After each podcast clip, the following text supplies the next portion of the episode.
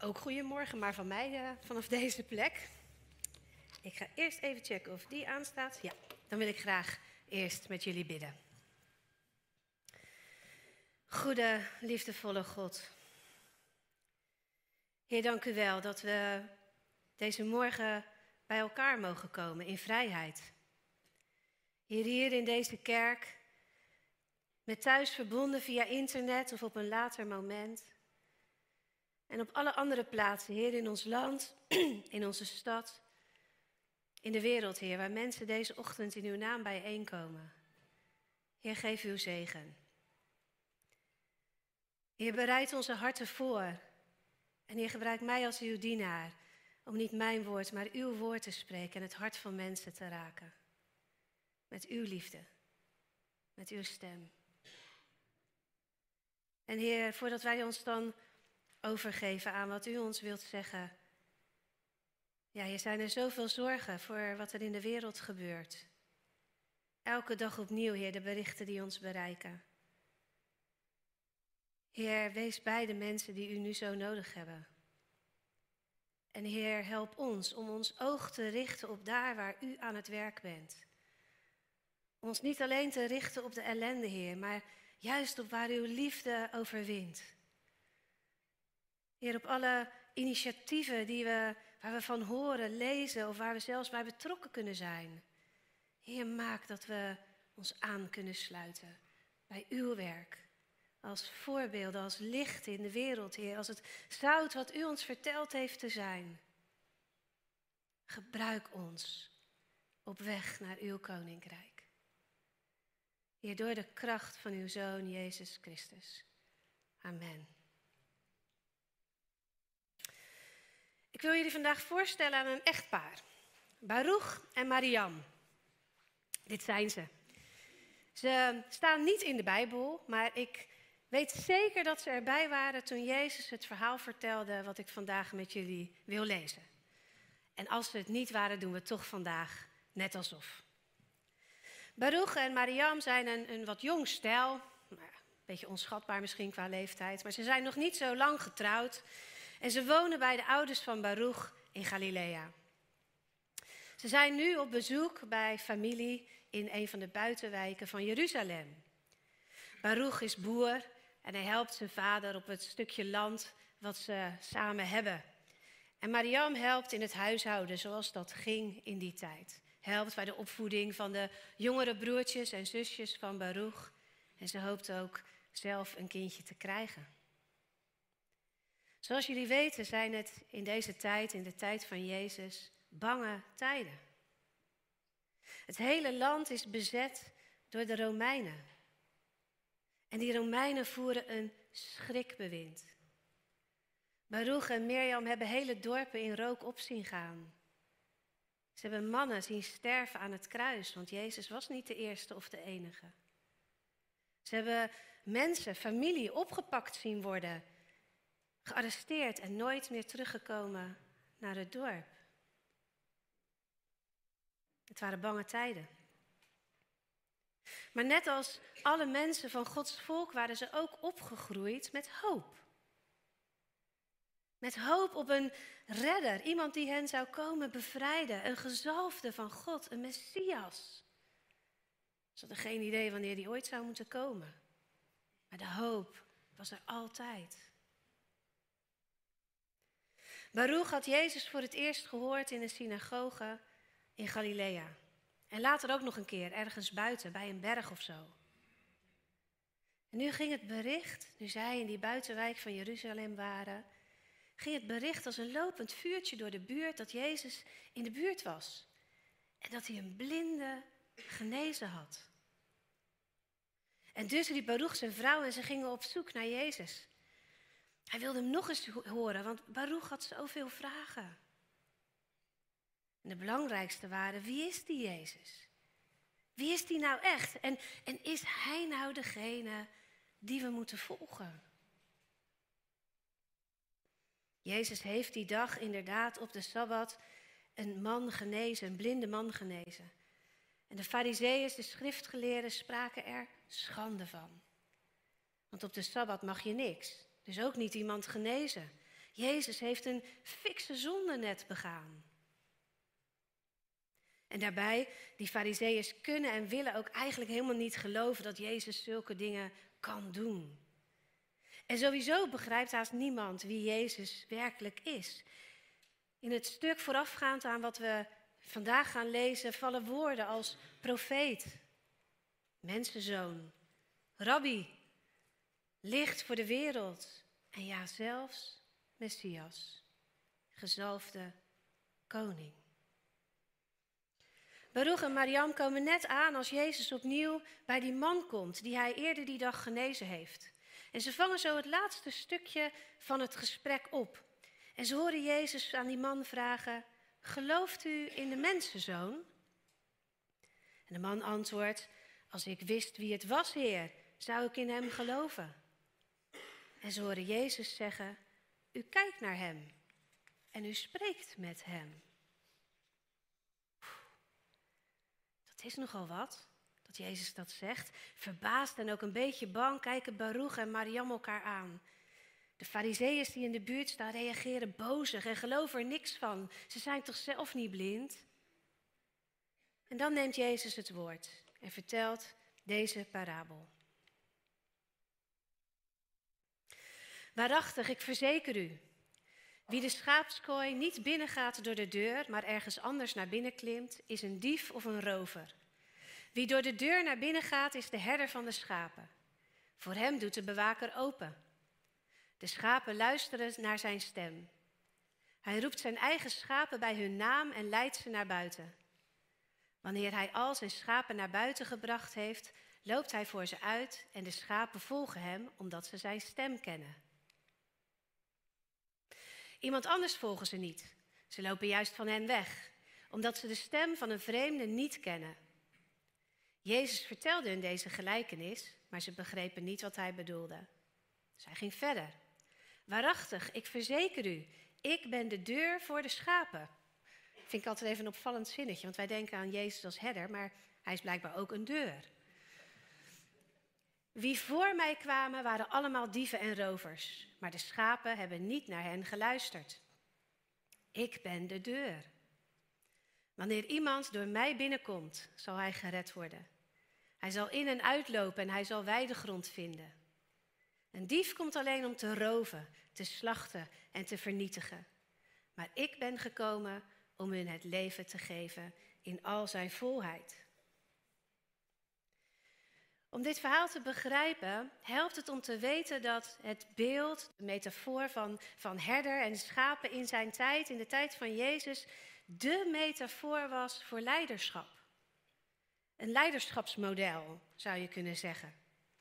In het bijzonder voor een goede koning.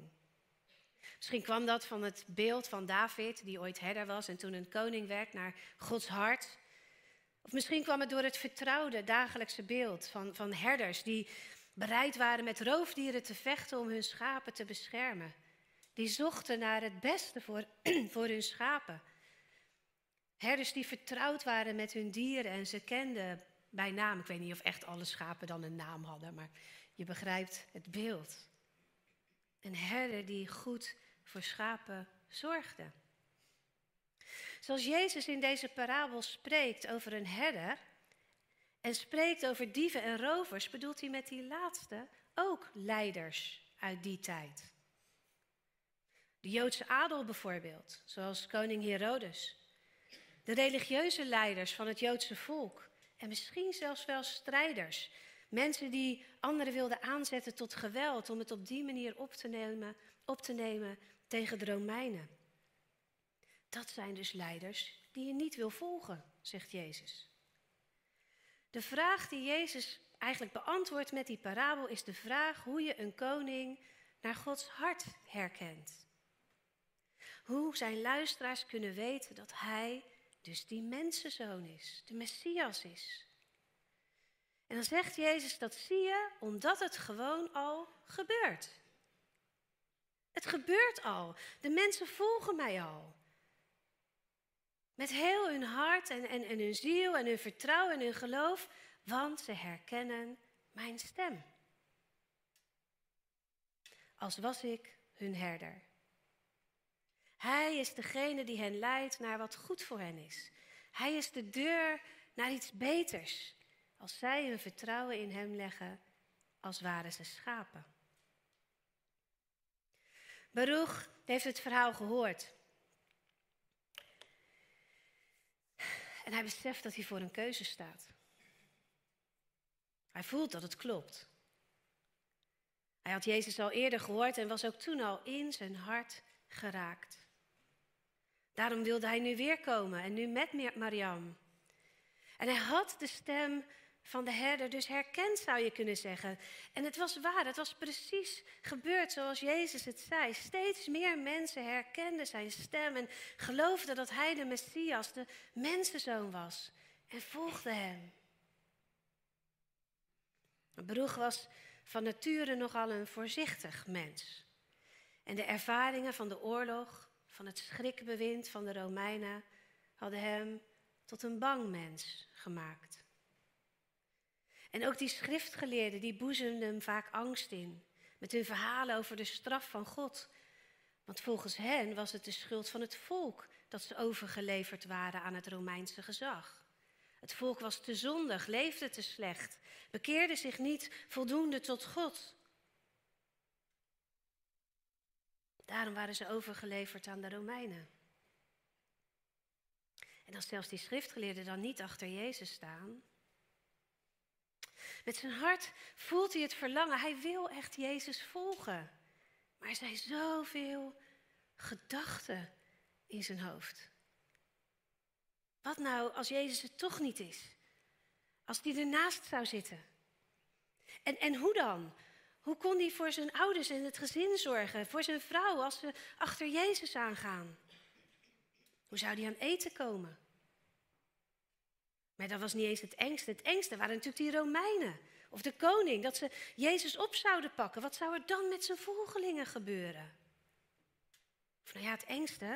Eh, nou, misschien waren het wel nu nog die fariseeën. Die Romeinen waren geloof ik nog niet zo met Jezus bezig. Maar de schriftgeleerden dan. Jezus heeft iets gedaan op de Sabbat. En dat mag niet. En hij heeft het ook al eerder gedaan. En steeds opnieuw werkt hij de schriftgeleerden tegen. Doet hij dingen die eigenlijk niet kunnen. Hoe ver zouden de religieuze leiders het laten komen voor ze Jezus zouden arresteren, zouden laten veroordelen? En zou dat dan gevolgen voor hem hebben? Hoe meer hij erover nadenkt, hoe meer risico's Baruch ziet. Durft hij de herder te volgen? Durft hij door die deur naar de volheid van het leven? Mariam had haar eigen gedachten. Ze had genoten van de woorden van Jezus. Ze had het ook niet allemaal begrepen, maar, maar hoe hij sprak, had haar in het hart geraakt. En toen, zomaar opeens, had hij haar recht aangekeken. Diep in de ogen. En in een moment zag ze de onbeschrijfelijke liefde van Jezus voor haar. En toen had ze haar ogen neergeslagen. Ze had zich heel klein worden. Hoe kon iemand met zoveel liefde naar haar kijken? Dat verdiende ze toch niet? Hij wist natuurlijk niet dat ze net nog had lopen ruzieën met haar man. Hij, hij wist natuurlijk niet dat ze pas nog tegen haar ouders had gelogen. Hij wist natuurlijk niet dat ze tekort schoot in het zorgen voor haar nieuwe gezin en voor de familie waar ze bij woonde. Dat ze helemaal niet goed was in wat ze allemaal moest doen. Ze was echt niet goed genoeg om zoveel liefde te verdienen. Ze herkende de stem van de herder. En, en, en ze durfde best door die deur. Maar durfde ze ook te geloven dat ze werkelijk welkom was? Dat dit de kudde was waar ze bij mag horen? In mijn gesprekken met mensen kom ik zo vaak dit soort gedachtenpatronen tegen. Trouwens, ik ken ze zelf natuurlijk ook. Stemmen in ons hoofd die ons dingen vertellen die niet werkelijk helpend zijn Ik laat Baruch en, en Marian maar even. Ik wil het hebben over jou en mij. Over de stemmen in jouw hoofd. In mijn hoofd. Die gedachten in ons hoofd die zeggen dat we bang moeten zijn, dat er van alles mis kan gaan. Stemmen die zeggen dat we iets niet kunnen, dat we niet goed genoeg zijn, dat we er niet bij horen, dat we niet mogen rusten, maar nuttig bezig moeten zijn, dat we het fout doen, dat we bang moeten zijn voor de buitenwereld of misschien zelfs wel voor God. Ken? Die stemmen. De wetenschap zegt dat we allemaal tussen de 40 en 60.000 gedachten per dag hebben. En dat 80 tot 90 procent daarvan negatief is. Niet zo'n leuk beeld, eerlijk gezegd. Ik weet één ding zeker. Die gedachten zijn niet van God. Jezus heeft het over rovers en dieven, verkeerde leiders die proberen te zorgen dat de schapen naar hen luisteren, hen volgen. De Romeinen en de Joodse koning gebruiken macht, onderdrukking, angst om het volk onder de duim te houden. De Fariseërs die gebruiken kritiek, oordeel, door het volk steeds op hun zonden en hun fouten te wijzen, hun tekortkomingen hoopten ze dat ze hen tot bekering zouden kunnen bewegen en dat dat dan uiteindelijk God goedgunstig zou stemmen. We kennen die stemmen in onszelf. Misschien kunnen we wel zeggen dat we in ons een stem van de Romeinse onderdrukking en een stem van een fariseer hebben. De Romeinse onderdrukking die ons bang maakt en de kritiek van de fariseer die zegt dat we niet goed genoeg zijn. Herken je dat? Laat ik eerst die stem van de angst eens nemen. Kijk, angst is op zich natuurlijk een nuttige emotie. Soms is het gewoon heel verstandig dat we, uh, ons, dat we voorzorgsmaatregelen nemen. Bijvoorbeeld. Dat we goed oppassen. Of dat we maken dat we wegkomen. Of juist bevriezen. Maar, en dat zul je vast met me eens zijn, we voelen niet alleen angst op het moment dat het nuttig is. Hoe vaak maakte dat de stem van de angst je bang maakte voor iets wat nooit gebeurd is? Of je hebt iets naars ooit meegemaakt en je bent altijd bang gebleven dat het nog een keer zou gebeuren, maar tot op de dag van vandaag is dat niet het geval. Hoe vaak heeft de angst gezorgd dat je een geweldige kans liet liggen? Hoe vaak is de stem van de angst je denken zo gaan beheersen dat het je plezier ergens uithaalde? De stem van de angst legt ons beperkingen op. Grenzen. Maakt dat we niet groeien, dat we veilig in onze comfortzone willen blijven. En zelfs al is angst wat terecht, ik bedoel, het leven is niet zonder risico. Er kunnen nare dingen gebeuren. Je kunt falen. Je kunt verliezen. En we weten het nu maar al te goed. Er kan zelfs oorlog komen. Maar zelfs dan. Zelfs dan is angst nooit bedoeld om onze groei te begrenzen. Om ons in een comfortzone te houden. Ik hoef maar te denken aan Petrus, die uit die boot stapte. Die besloot om niet naar de angst en de reden te luisteren, maar te luisteren naar Jezus. Ik hoef maar aan David te denken, die niet luisterde naar al die bange soldaten, maar besloot te luisteren naar God, die zei dat hij Goliath kon verslaan. Ik hoef maar aan Mozes te denken, die ver uit zijn comfortzone moest om het op te nemen tegen de farao en een heel volk te gaan leiden. Of ik hoef maar te denken aan de predikanten van de kerken in de Oekraïne, die midden in de angst nog sterker worden in liefhebben en mensen blijven helpen.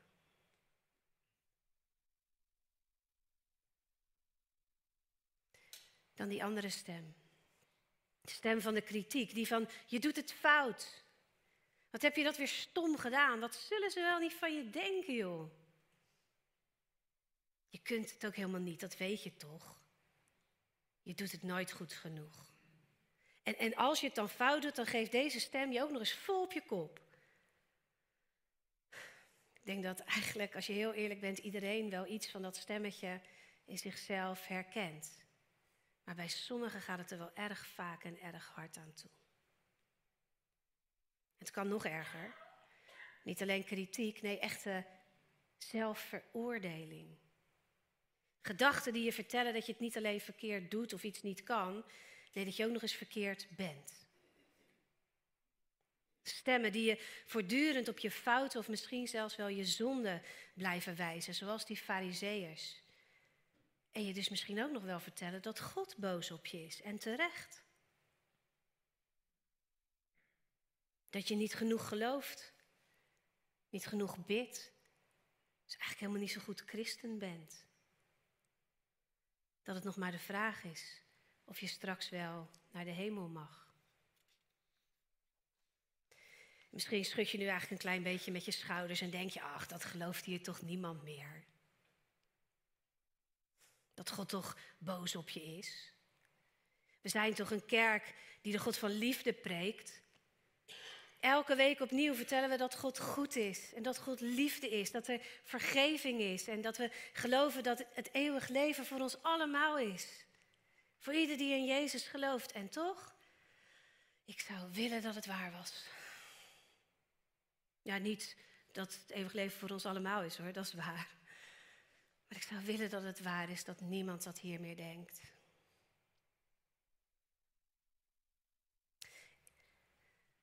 Ik zou willen dat het waar was dat ik in het pastoraat nooit meer iemand tegenkwam die soms toch nog wel eens denkt, als God maar niet boos op me is en blijft. Die toch nog wel eens even twijfelt aan een plek in de hemel. Soms gaat het dan over missers uit het verleden waarin iemand toch iemand anders echt pijn gedaan heeft. En zelfs al is het uitgesproken en, en heeft iemand vergeving gekregen, dan nog kan iemand zichzelf zo blijven veroordelen en bang blijven voor het oordeel van God. Soms gaat het over iets wat je jong geleerd hebt in een andere kerk misschien, dat iets slecht of zondig was. En dat geloof je eigenlijk al lang niet meer. Met je hoofd weet je dat het niet zo is. Maar toch blijven die gedachten terugkeren. Er zijn er momenten dat je oordeel voelt en je toch van binnen nog bang bent voor het oordeel van God. En natuurlijk, ik wil daarmee ook niet zeggen dat, dat, we, dat we in niets meer gecorrigeerd zouden hoeven worden. Dat, dat God altijd alles maar goed vindt wat we doen, dat we alles goed doen. Natuurlijk vertelt Gods geest ons soms duidelijk dat iets wat wij denken of doen gewoon niet goed is. En natuurlijk zet God wel eens mensen op ons pad om ons die boodschap over te brengen. Om ons te corrigeren in ons denken of ons doen. Maar als dat van God is, dan is dat niet door de nadruk op onze fouten te leggen, maar door ons tot herstel te bewegen. Tot vergeving, tot verzoening, tot gesprek, tot, tot groei. De stem van de kritiek breekt je af, maar de stem van God bouwt je op. Hij heeft jouw geluk voor ogen, niet jouw ongeluk, zegt de Bijbel. Als de stem van de kritiek of van de correctie je niet helpt om te groeien in liefde, leven en geloof, maar zorgt dat je bang en klein en minderwaardig voelt, dat je je bang en klein en minderwaardig voelt, dan wint de stem van de leugen. En die stem van de leugen, het zou het misschien wel de God van deze wereld noemen, die heeft als enig doel om je weg te houden bij God. Om je niet in die liefdevolle relatie met Hem te laten zijn. Weg bij Jezus, weg bij de hoogste waarheid over Hem en over jou. De leugen zaait angst en houdt je klein. Nog heel even terug naar Baruch en Mariam. Beiden waren geraakt door de woorden, door de stem van Jezus, de stem van de waarheid, maar beiden hoorden ook de stem van de leugen. Baruch hoorde die van de angst. De angst dat als hij Jezus zou volgen er zoveel mis zou kunnen gaan. Dat Jezus hen niet zou bevrijden, misschien niet eens te vertrouwen was of erger, dat hij opgepakt zou worden, zou sterven, dat het mis zou gaan voor hemzelf en voor zijn familie als hij Jezus zou volgen. Hoe is dat voor jou?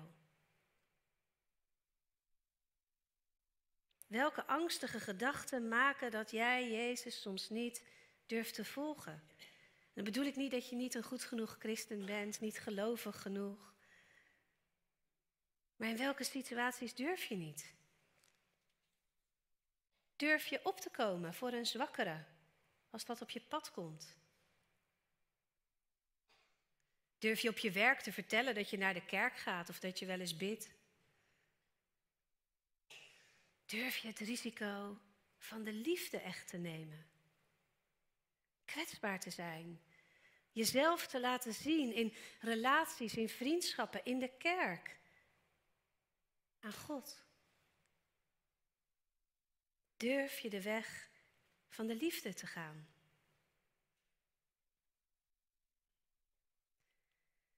Of Mariam, herkende je meer in haar gedachten? De stem van kritiek die vertelt dat je er toch eigenlijk niet bij hoort.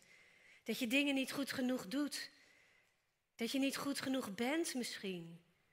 Je wil de weg van de liefde wel gaan. Je wil Jezus helemaal volgen. Maar ergens geloof je niet helemaal dat het er voor jou is. Want dat verdien je toch niet?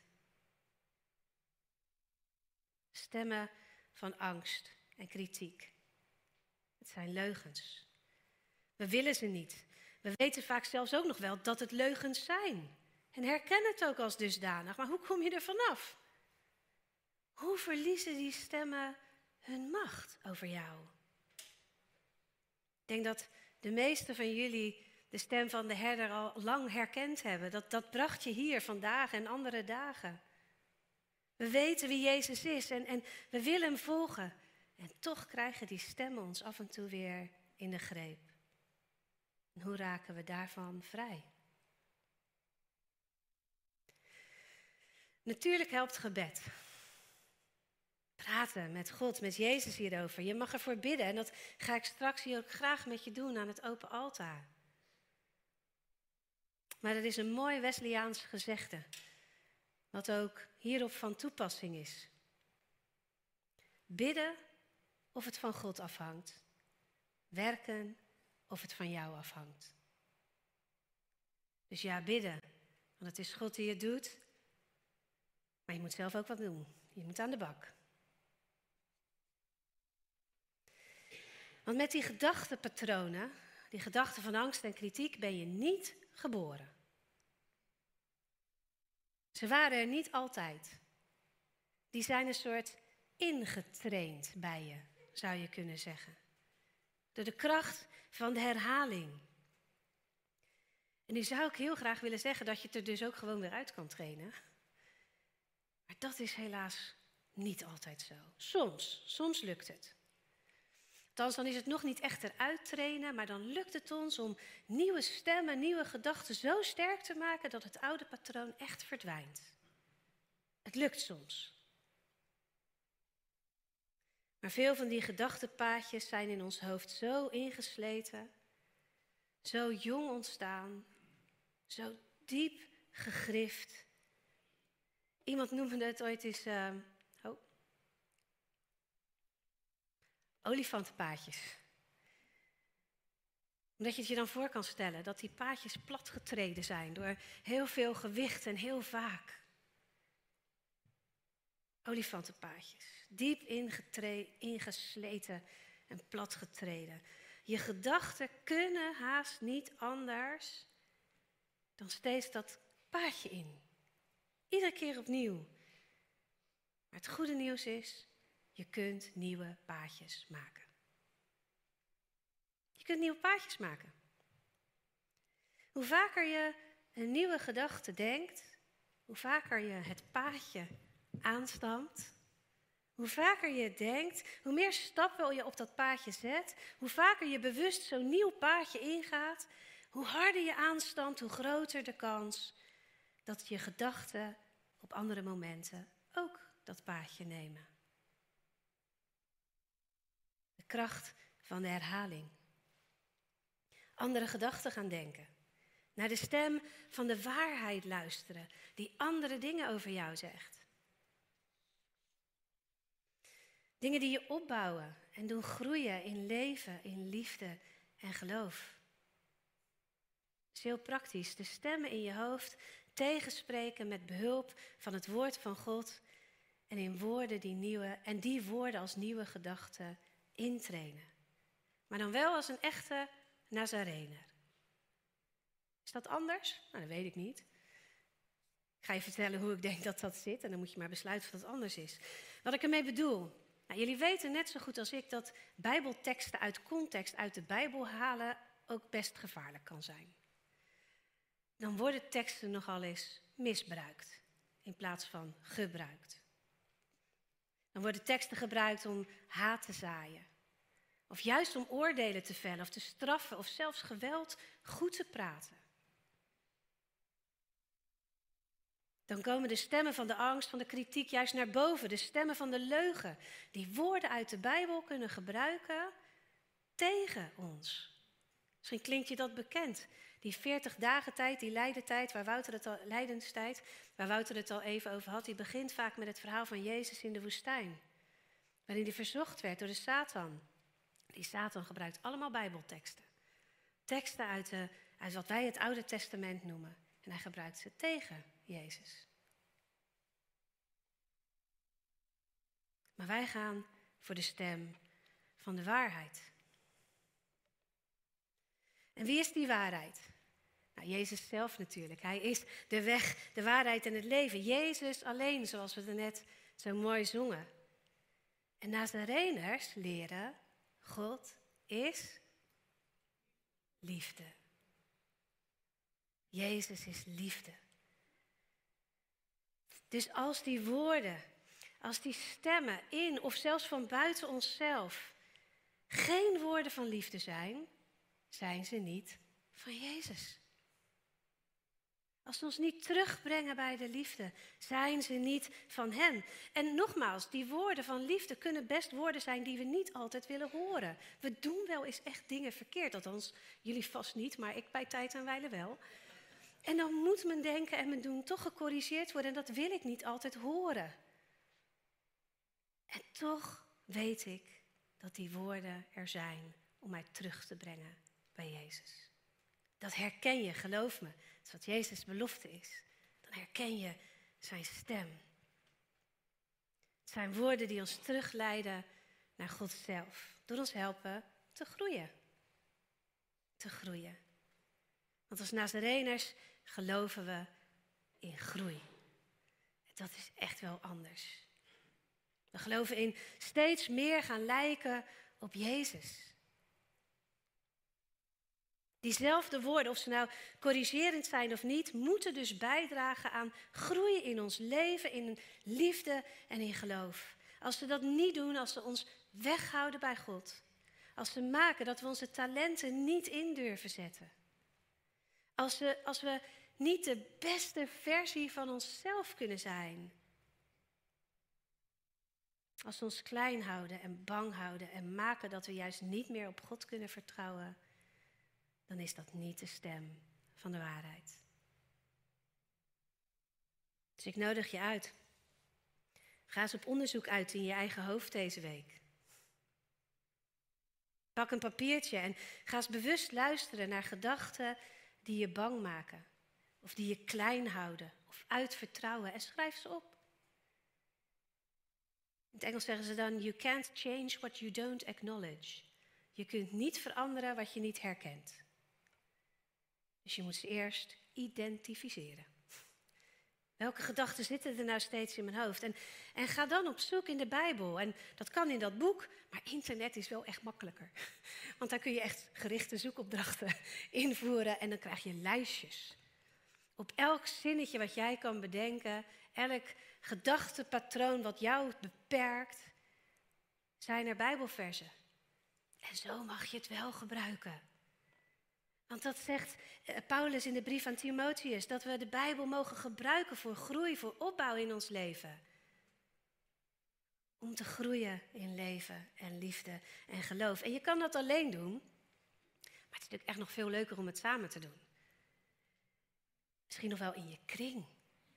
Als je in een kring zit, of misschien is die wat uitgedoofd tijdens corona, bel ze van de week. Maak er een, een, bijna een spel van. Van deze gedachte heb ik. Welke Bijbeltekst kunnen we vinden? Zoek samen. Dan zul je nog voor veel meer verrassingen staan dan die je zelf zou bedenken.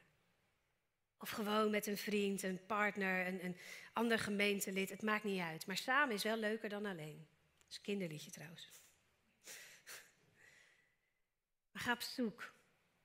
Ga op zoek naar gedachten waar je nieuwe paadjes van wil maken in je hoofd. Om de stem van de waarheid te doen klinken. En ik heb een paar voorbeelden, twee. Eén voor Baruch en één van Mariam. Net als Baruch kun je in plaats van te luisteren naar de stemmen van de angst, luisteren naar bijvoorbeeld Jezaja. Je kan het herhalen, je kan het op je spiegel plakken, in je telefoon zetten, wat dan ook. Wees niet bang, want ik ben bij je, zegt God. Vrees niet, want ik ben jouw God. Ik zal je sterken, ik zal je helpen en ik zal je steunen met mijn onoverwinnelijke rechterhand. Zo, begin zo je dag maar eens morgen. Of net als Mariam. Heel veel teksten had ik kunnen kiezen hoor, maar ik ben maar voor deze gegaan. In plaats van te luisteren naar de fariseeërs, naar de stem van oordeel en kritiek, kun je luisteren naar Johannes, die zegt, want God had de wereld zo lief, dat hij zijn enige zoon heeft gegeven. Opdat iedereen die in hem gelooft niet verloren gaat, maar eeuwig leven heeft. God heeft zijn zoon niet naar de wereld gestuurd om een oordeel over haar te vellen, maar om de wereld door hem te redden. Over wie in hem gelooft, wordt geen oordeel uitgesproken. En dan, tot slot, neem je een besluit. Een life decision. Je besluit dat je niet meer wil luisteren naar de stemmen die je bang maken en klein houden. Elke keer dat je gedachten nog het begin van dat olifantenpaadje opdreigen te gaan en je herkent het, besluit je opnieuw dat je wil luisteren naar de stem van de waarheid, naar de stem van de liefde, naar Jezus. Amen.